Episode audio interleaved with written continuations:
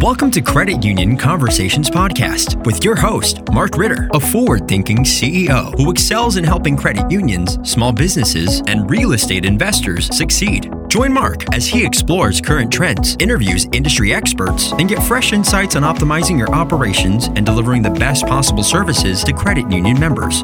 Hello, everybody. This is Mark Ritter of Credit Union Conversations. I am the CEO of MBFS and New Direction Lending. And we're so happy that our listenership continues to grow each month. We are now at over 1,500 downloads and listens a month.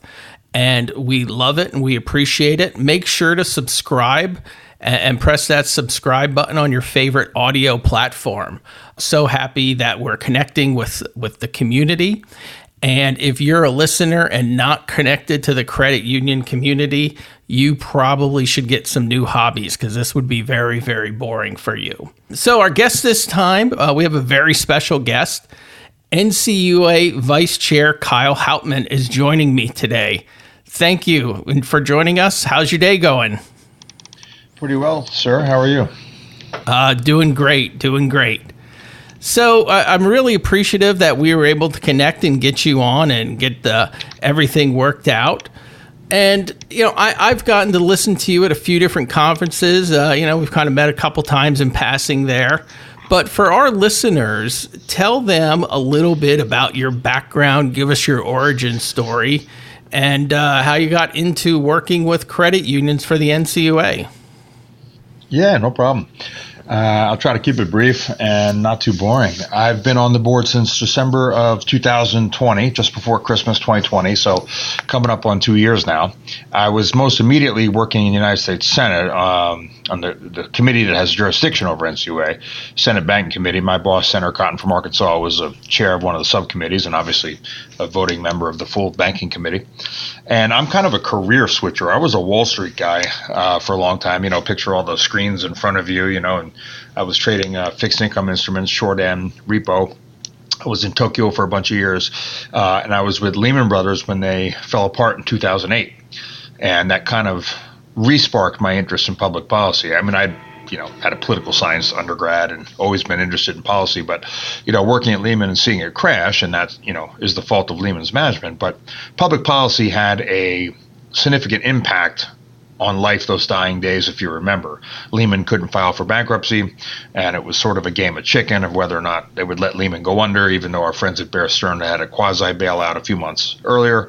And, you know, I don't think anybody deserves a bailout, but there were some things that were different back then, right? Uh, the crisis was made worse because there was no restructuring op- option in bankruptcy, plus uh, Lehman at the time could not access the you know discount window Anyway, fast forward to 2011, I left Tokyo and moved to Boston to work for Mitt Romney's presidential campaign. And as you may remember, he won the primary, which he'd lost in 08 to John McCain. Uh, and but obviously lost the general election to Barack Obama. And my one-year experiment in, you know, doing what you love in politics and policy um, have been enjoyable. Then I moved down to D.C. Uh, not a member of the triumphant Romney administration, but rather as an unemployed person looking for work. And long story short, wound up in the Senate, and then uh, I've been here for a while, and it's been um, a great time. And I was a primary conduit with Senator Cotton for the Cornerstone League. So there were, you know, three states in the Cornerstone League uh, at the time: uh, Texas, Arkansas, and Oklahoma. Only one of those six senators was on the banking committee. So spent a lot of time dealing with uh, credit unions, and of course, some of the regular banking issues are, are, are very similar to that of credit unions. You must love listening or watching the movies about the Great Recession and the collapse and all the chaos and all the books at the time, where you can give a play by play whether up oh, you can say, "Ah, that was true, that wasn't." Uh, so yeah, you must be a good conversation for uh, sitting around and watching those movies. So yeah, absolutely. Now it's now been uh, just last week was September 15th, and that was the day Lehman fell apart. It was a Monday in 2008, so what's that been now? 14 years. Yes. And uh, since Lehman Brothers was front page news, and all these people in the world knew about Lehman all of a sudden that hadn't before that. But uh, yes, interesting times. And you know, when when I when I have a show, somebody on the show, I always like to Google them up and see what's going on, see the perspective. Uh, you know, we're connected on LinkedIn And when I look at your LinkedIn profile, there's one thing that jumps out at me. And that is in your swearing in ceremony, your New England Patriots face mask. So I'm guessing you got to celebrate a lot of Super Bowls uh, over the past decade. And uh, I, I, once you said uh, Massachusetts, I'm figuring out how you got the connection with the Patriots. So yeah, I'm from Maine originally, actually, uh, okay. but that's part of New England. And yeah, moved to Boston. That's because where Romney's campaign was. As you know, people who run for president generally don't put their campaign in D.C. They put wherever they were governor or senator or what have you. You know, uh, Obama's was Chicago and um, Hillary Clinton's was in New York City. But yeah, from Maine originally. There's a beautiful place called Acadia National Park, um, and that's where I'm from, Bar Harbor, Maine, because my father was an employee of the National Park Service. That's why I lived up there. Oh, what a what a beautiful place and my favorite place to go to vacation. So uh, I could w- w- when we see each other next time in person, I could talk for hours about all my. I encourage your listeners to, to go up there. It's a absolutely wonderful place, especially for the 120 degrees, you know, 120 days a year, maybe where it does not go freezing at night. But uh, I will tell you, in terms of football, man, I know nobody has any sympathy for us, but it is difficult to adjust to the Patriots being a middling team you know, and gosh, I hope they make the playoffs. You know, they went 20 straight years with 10 wins or more, and I know nobody has any sympathy, but uh, it, it is an adjustment. I have a feeling that they will be just fine in uh, uh, correcting the course. So I, I, I think you're in uh, good hands. Uh, as long with the, with the rest of your uh, Boston team. So I wanted to one, one of the reasons I was excited to have you on the show is that I've been involved in the credit union space about 20 years now. And, and, I started out at a credit union in central Pennsylvania, Members First, a big credit union, and very involved in the credit union community. My our CEO sent us to a lot of conferences. And back then, you know, I've been going to the NACUSO conferences over 15 years. I know you've been to uh, a few NACUSO events as well. And back then, credit unions, when they wanted to collaborate, when they wanted to do something new, when they wanted a new product, generally you'd get a couple CEOs, usually that was was in pretty close proximity to each other, and they'd get together and form a company. You know, sometimes they'd hire an outsider to help. Sometimes they'd elevate somebody internally. And, it was really building these operations, giving each other access to new products and opportunities, but it was really what I, what I'll call a closed environment. Now those days are gone. You know, when when I go to conferences, you're talking about very sophisticated outsiders working with credit unions. Uh, and, and, expanding and, and, doing things in a manner that e- even five, seven, ten years ago, when I first got into CUSOs, I never imagined.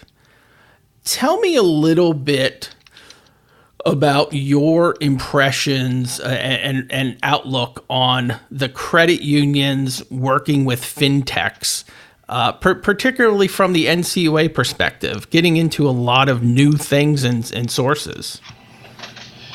Yeah, I think we don't want to do anything that pushes talent and ideas away from the credit union space. And you can say credit unions are a good market, and I think they are, and I consider part of my job lately kind of being a Pied Piper um, to make people think of credit unions. Because 140 million Americans is a lot. The 2 trillion in assets, that's a lot of money. 2 trillion is also just one division of JP Morgan. So we can't do anything that pushes ideas and partnerships and fintechs or whomever away from credit unions, right? They've got to be, they cannot be a high maintenance thing to deal with. And obviously, there's differences dealing with credit unions and other types of financial institutions. We know this. But given that it's a smaller corner of the financial system, NCUA itself, my employer, is sometimes forgotten about when it, you know, compared to the Fed and the SEC, et cetera. So I, just big picture here, I think it's very important that we not do anything that would preclude a credit union from doing something that they think is good for their members, something that is better, faster, cheaper, more secure, what have you. And the number one risk that I think we need to think about is not short term failures, because those are going to happen with experimentation. My main thing is I don't want to see credit unions become blockbuster video because their regulator wouldn't let them compete. That's a great point and outlook. And, and it has to truly be a balancing act because you're really talking about you know the the federally insured, federally in regulated institution now in some cases partnering with venture capital in these different initiatives and pushing out products. Um, and the risk appetite for venture capital is very different, uh, needless to say, than your typical credit union board member.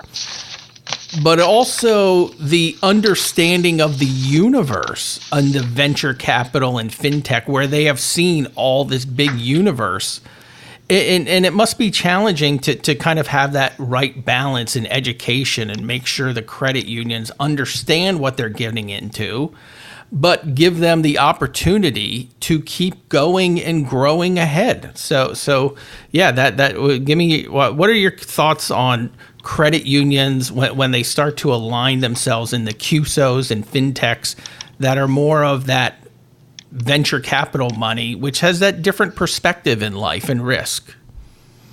Yeah, it sure does. I mean, I'd put it this way Isn't the scenario you're talking about, which has its challenges, isn't that better than no venture capitalists wanting to do anything or involving credit unions? That's a better problem to have. Absolutely. If, if a lot of smart people who are doing new things you know, if they said, "Oh no, if I see the word credit union, I'm not going to invest in it," you know, um, that's a world we don't want to be in. So the challenges that you're talking about, I think we agree are probably. I'd rather have those challenges than have Silicon Valley either not know about credit unions or know about them and want nothing to do with them. That's a you know, if that unfortunate scenario happened, then the odds of becoming blockbuster video or you know print newspapers uh, go up dramatically. So I just want to say that at the outset. But you know, I think we as an agency have to have uh, a different view on risk. Um, I'm a fiduciary of our $22 billion share insurance fund, so that's first and foremost, right? That's my number one job. But I also know, you know, if, if the industry, traditional finance, slowly gets wiped out, that that's a risk too, and you're going to lose your your best talent, your younger, more savvy members, et cetera. That's a risk. And so we as an agency need to realize that, you know, experiments are going to happen. An experiment, the word experiment means you don't know what the outcome is. There's going to be failures. There's either going to be, you know, people you do business with that blow up, you know, and that's on the credit union. Their due diligence is their responsibility or maybe things that just aren't you know the juice isn't worth the squeeze. You know for every hundred dollars you threw at a project you only got 40 back right? Just typical business issues right? Or maybe it works later but not now. The the risk you know we can argue whether we should turn the titanic left or turn it right but we know going straight at the iceberg is a bad idea. And we as an agency need to understand risk i think in a longer term sense. You know as I always say, you know, there were zero plane crashes before we had planes. Absolutely. So you could get rid of all plane crashes tomorrow, just get rid of all air travel, right? But we don't want to do that. So I think that's that's sort of how I look at it. We need to think about a longer term of risk, um, and know there's going to be hiccups, and it and a you know if they did their due diligence and it just doesn't work out, well, that's that's the way the the world works, and we shouldn't come down hard on an examiner to say, "Oh, what happened to that partnership? Did you approve that?" No, I mean we, we shouldn't be doing Mother May I, right? The credit union management is responsible for what they do. You know. Yes, I, I see the fintech partnerships as something that can really vault the small and mid-sized credit unions if they take advantage of that. But so many people are worried about, like you said, they're not worried into risk management, they're into risk elimination. And I sometimes see it with, uh, you know, my area expertise is commercial lending. I sometimes see that where credit unions will manage to a zero risk And sometimes they let the small businesses relationships go because those loans generally have a little bit more risk and they would rather have zero low zero uh, problems than helping out hundreds of businesses in their community where they might have some and still get a pretty good return. So yeah, I, I'm glad to hear that that you're saying that where credit unions can focus as a totality and, and focus on that management and risk and growing and not simply uh, you know, some, sometimes they use, to me, they use the NCUA boogeyman. Well, would, would the NCUA like this? Well, the NCUA wants you to be healthy and profitable. And if you're not partnering with people to grow your membership being relevant, uh, they have other issues on their hands. So I, I, I people do use it uh, as a boogeyman, and and sometimes I understand that, right? Uh, there's a you know a fintech knocking down your door or whatever. We all know that sometimes blaming government, blaming Washington, uh, sometimes is just an excuse to end that sales call and get them out of your face, and I completely understand that. But it's uh, our job at NCUA to make sure that people aren't truly turning down things that they think best because because of NCUA. If they truly think it is better, faster, cheaper, and more secure, what have you, right? Like you said, zero risk is actually super risky, right? You'd only buy treasuries Absolutely. or only do the absolute best. And then what would happen to your credit union? It would be gone entirely because that's not a sustainable model. I always compare it to you know the stock market versus a savings account or putting it into a, you know cash in a safe. Which one of those is riskier? Well, for a lot of us, our big risk is our long-term financial security. That's the risk we have to worry about, right? Retirement, you know, children, college, what have you. So if I had put all my money into a savings account, I would be putting myself and my family at dramatically higher risk. I wouldn't have any day-to-day volatility. I wouldn't have that kind of risk. But I would be putting myself and my family at much longer term financial risk. It would be much higher risk to put it in a savings account rather than the stock market, where yes, we have to deal with some really dramatic ups and downs, but I need that volatility to get where I have to go. It is lower risk for me to be in an index fund than it is to put my money in a savings account. If we're talking about alleviating my long term risk, right? That's the meteor heading at the industry. So, uh, excuse the tortured analogy there, but I think I, I think you're picking up what I'm putting down. Absolutely. And, and, I'm really glad the NCUA is establishing uh, the position and getting that moving to for that to be that liaison between the fintechs and the credit unions and the NCUA to make a more prosperous industry in the long run. So so I wanted to move along uh, to to something that uh, I, I, know you have a lot of interest in, and, and that's talking about cryptocurrencies, digital technologies, blockchains, and credit unions. So recently, the NCUA published a letter that that that really gave you know subject to your traditional safety, soundness, and whatever uh, other thing auditors and legal people put in there, subject to all that safety and soundness, to begin to work with cryptocurrencies, blockchains, and credit unions to, to partner with these services. G- give me your thoughts on the the blockchain technology and other digital assets and, and credit unions and, and, and where you think that healthy balance is and how it could how what, what the healthy strike is with uh, credit unions and uh, this industry. Yeah, I appreciate that. We put out a couple pieces of guidance, you know, regarding uh, blockchain, crypto, um, and it's something I'm quite proud of. Uh, you know, you mentioned the term fintech, obviously means financial technology. Well, that's what crypto is. And if we back up a second for people who just sort of hear these words and maybe aren't that familiar, and, and I don't consider myself the world's foremost expert either, but in the wake of the financial crisis in 2008, uh, Bitcoin was created. And the whole point was that anybody in the world with an internet connection can send money to anybody else with an internet connection without a single intermediary. Uh, it's referred to as trustless, right? You don't have to trust a bank, you don't have to trust uh, Visa or anything else. Uh, anybody can send anybody else money involving no other parties. Uh, it's quite remarkable. And in order to do that, they created a thing called blockchain. That's the way it's done. It's an unhackable database, right? I think of blockchain as just kind of like a shared Google document, you know, like a shared spreadsheet, a shared ledger, except every change is recorded forever. It cannot be, and we don't rely on, they can't be edited uh, permanently. Uh, they can't be changed. You can only build on top of what was already there, right? And unlike a Google Doc, we don't have to rely on Google because if Google's out of business, you're going to lose that. It's a shared doc that's transparency. So it's very attractive if you need to know information, if you want it transparent. Um, you don't want to have to rely on other parties. And the same way in science, how they often looking for thing A, but while doing their experiments, they discover thing B. That's kind of what happened, in my opinion. What, trying to send money without using a financial system and not trusting governments, they wound up discovering this thing called blockchain, because that's the only way Bitcoin works. It now has a number of other use cases. Now, if you're somebody out there that thinks this is all a fad, no worries, just fast forward through this part of it and you don't have to be concerned.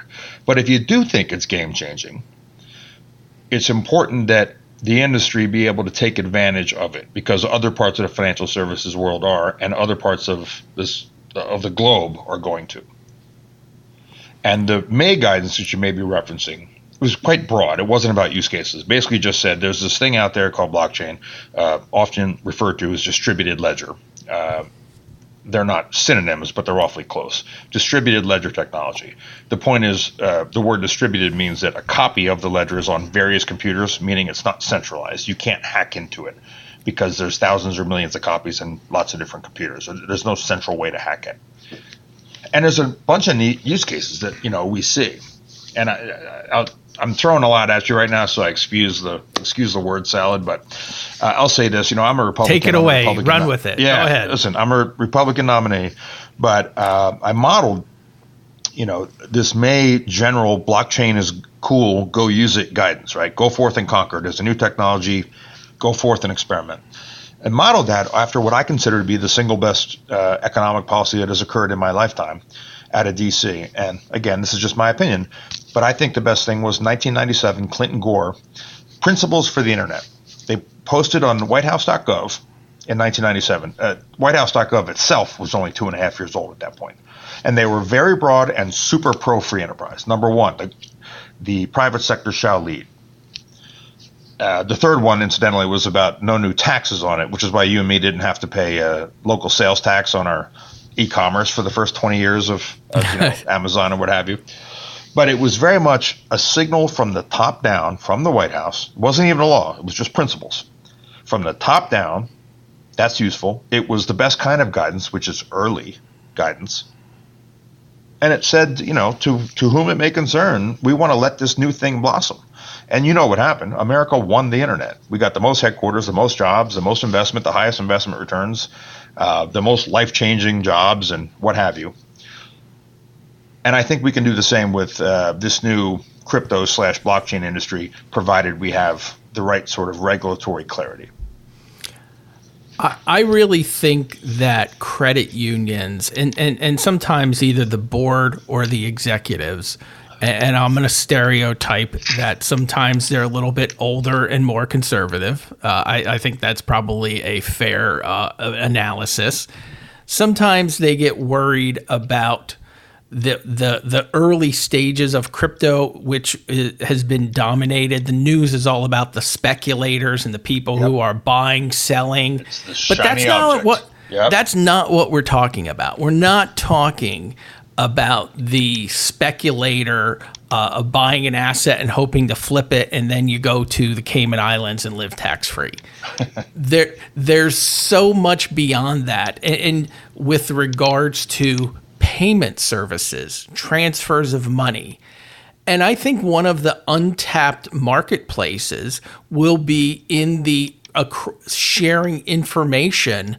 Uh, I, I, you know, what I'll give you the quick example. Uh, uh, the participations, dealing with loan participations and loan securities and payments is a nightmare. Blockchain, perfect, uh, uh and implemented yep. would be a great use for that, for us to share information in our world. And, and I think, yeah, people really need to look at it for the what it is and what it can do and not oh look at the price of bitcoin today and see totally. that's why we shouldn't be involved. Totally. Uh, first of all you know regarding you know buying an asset having it appreciate flip it and going to retire in the caymans if you know a way to do that let me know.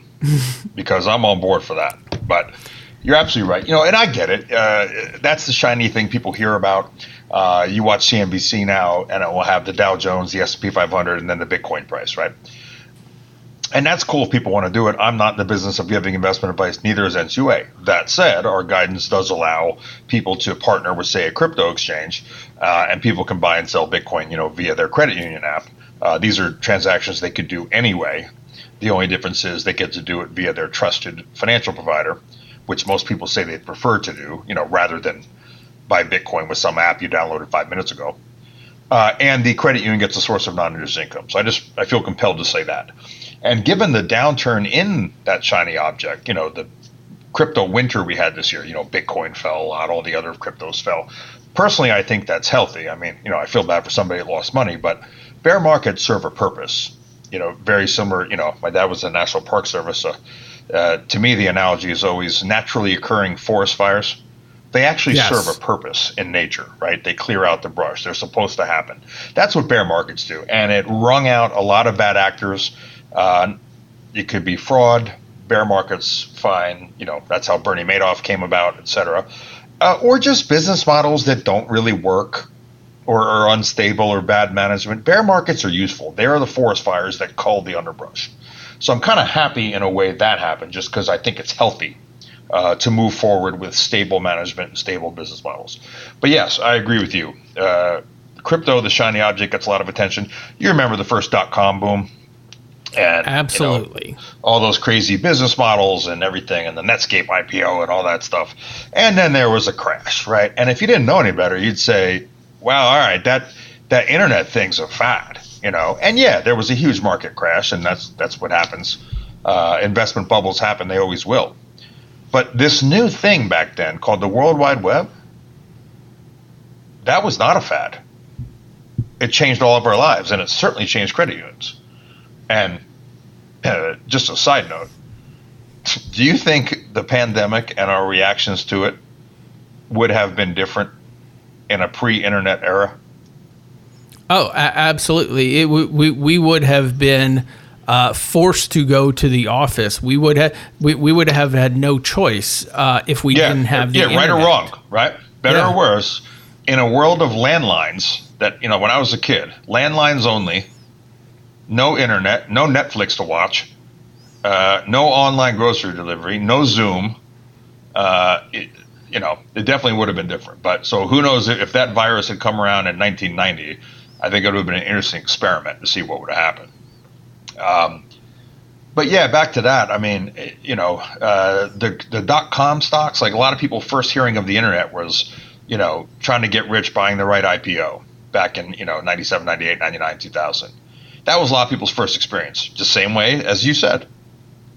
Their first experience is hearing about so and so bought Bitcoin or lost money or Ether or what have you. That's their first experience, and I get it. That's what makes the noise. Uh, uh, that's what makes the news. That's what makes the noise.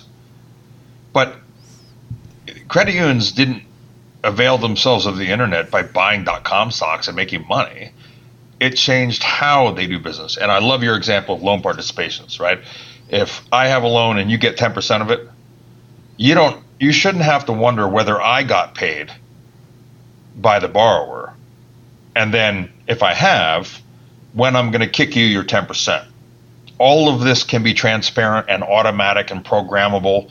You never have to say, "Hey, Kyle, did the borrower pay?" I could sure use my piece of the uh, the payment. You know, this is not a problem that has to happen with modern technology like blockchain. So, I think that's a neat use case. It's not for me to say, you know, what anybody should or shouldn't do. If they want to let somebody else experiment first, go right ahead. But identification, you know, you know, we, you know, what a big deal KYC, AML is. Uh, there's a number of use cases. Title, I still find it weird how expensive it is to get title insurance in America in this century. how yes. much I have to pay to prove that the property that I bought from you, you actually could sell to me. You know, uh, there's a number of use cases and probably a whole bunch that I can't think of at least right now. But I think it'll be yeah. neat to see. I, I really think as the years go on, that payment piece will be solved and the industry will will have its VHS versus Betamax moment where we all decide how it's going to work. And then totally. more yep. importantly the operations will be extremely enhanced where we could cut down on a lot of software costs and technology just because it, it is all out there on an open source platform or even you know kind of a private distributed network for for people to communicate. So yeah it, it's going it, it's new. It's going to be an interesting to watch. And, and i'm really glad the ncua isn't just clamping it down saying no and you're working to keep credit unions relevant today so uh, i think we're taking a lower risk path by yes. allowing experimentation. What would it have been like in 1997, let's say, if there was concern about using this new technology called the internet? Because, you know, all the regs, when it says, you know, you have to send a tax form every year to your member, you have to give them statements. Well, that used to mean with a paper envelope. And if people had to worry, so wait a second, uh, if the member wants to and opts in, can we get them their statements without having to kill trees? you know, can they get their 1099s every year without, you know, it's the same thing credit unions are always doing giving tax form, giving statements, making payments, taking deposits, making loans. Same stuff that financial institutions have done for thousands of years. The internet changed, just changed how we do all these things. In, in the mid in the mid nineties, yeah. I remember I worked for a technology company and we worked with banks and I had to tell a bank president that the person who used our system needed connected to the internet. And they said, if I connect this person to the internet, everybody's going to be expected to be connected to the internet.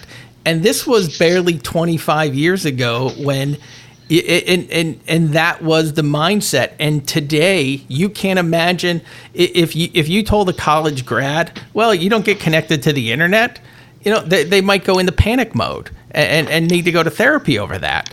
So it, it's just assumed today so. When the internet goes out at a lot of workplaces people are literally get up and leave and go home. That's how important it is. Yeah. So. and what if there, you know, it's not for me to say what technology somebody should use or what vendor or what have you. It is my responsibility that when we hold credit union management responsible, well, we can't hold them responsible unless they have reasonable wherewithal to do what they think is best for their members. And there's going to be experiments, and some are going to work and some aren't. Uh, it's my responsibility to make sure that we are not being like a regulator in 1997 that made that would have in that scenario made credit unions gun shy about you know can they check your balance on the internet? Can you pay your bills that way? Yes. You know can we send a statement that way or do we have to use paper? Even though neither the credit union nor the member wants to do that. Uh, credit unions would have gotten destroyed uh, if there had been even a few years late regulatory clarity on that. I think we agree on that.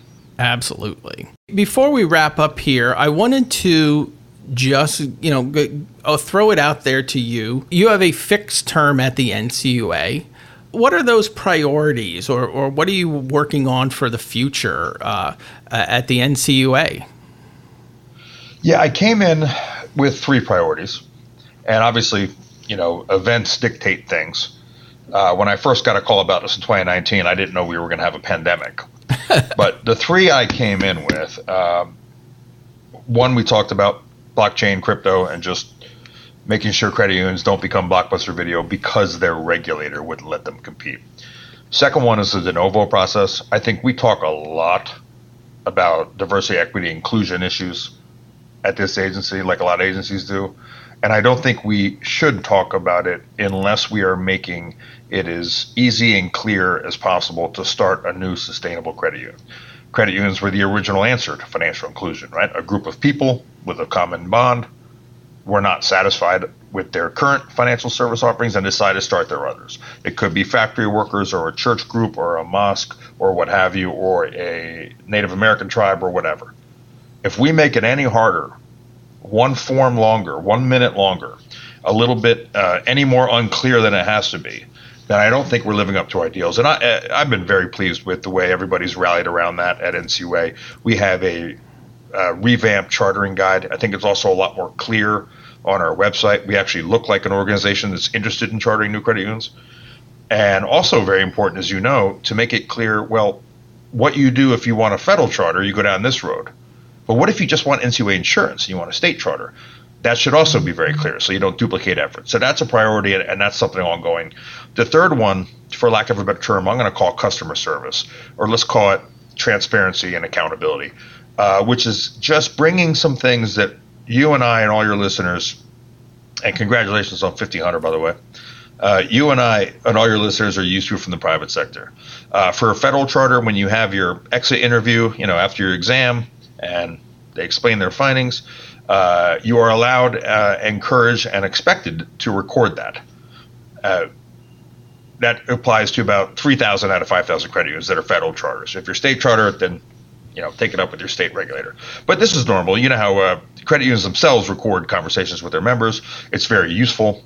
And I think it just helps with our memories. Uh, I don't think either one of us could write down right now the first 10 words I said on this podcast, and we're not even done with it yet imagine eight months from now trying to remember exactly what was said in your exam. Yes. Uh, and now imagine you had a new CEO at the credit union and a new examiner for that matter, neither one of whom were around last time.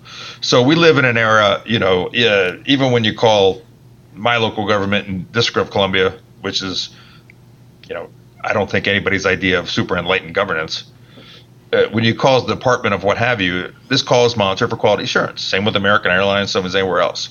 Actually, it was one thing that was a silver lining uh, of the p- pandemic because we did virtual exams, and you know how easy it is to record when you use Zoom or Teams.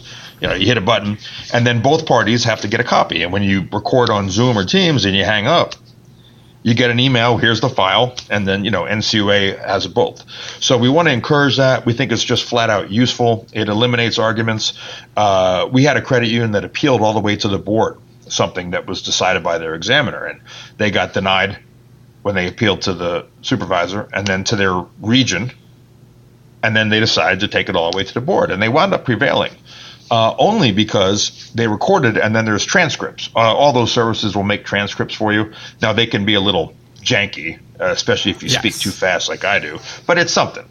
And it, it wasn't that there was any smoking gun. Actually, I think everyone involved behaved pretty professionally. The the topic at hand was was kind of a judgment call. It could have gone either way. So you know there there was no you know gotcha or anything. But we had a fairer, better process because we didn't have to dispute what occurred. We only had to talk about, you know, was it the right decision?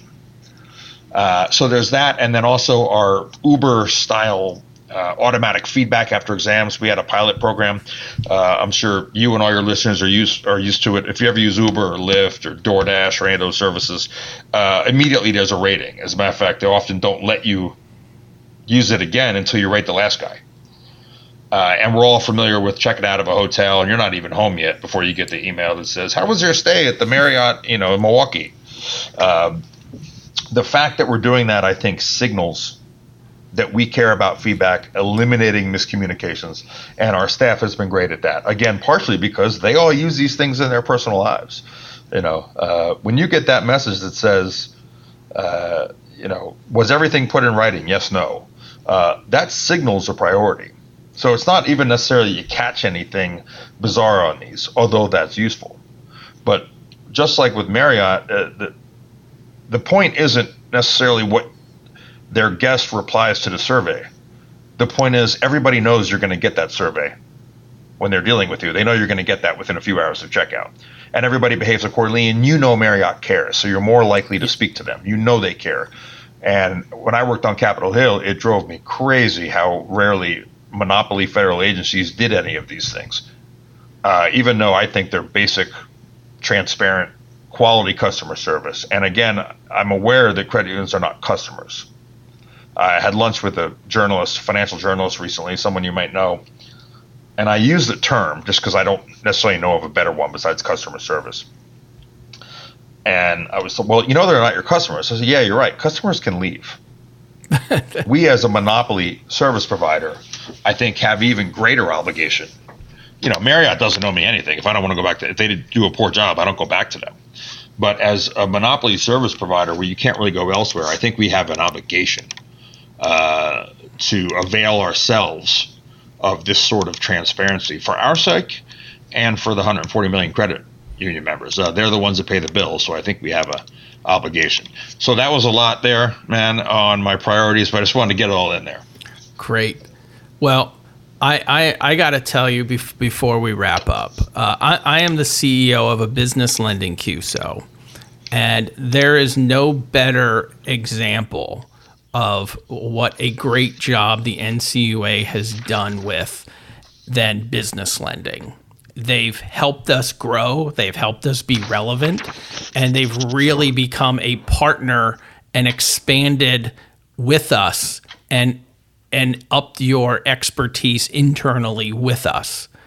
And, and and as a result, a lot of credit unions are successful in business lending now. Where uh, you know even 15 years ago they really struggled, and, and, the NCUA struggled in some of those areas as well. But it, it has gone great.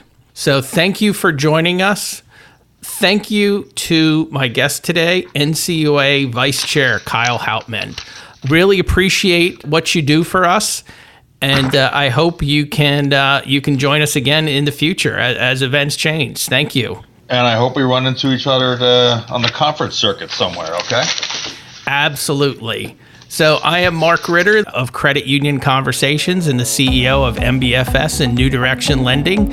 Thank you for joining us and have a great day. Thank you for listening to the Credit Union Conversations podcast. Have a question? Visit markritter.com for more information.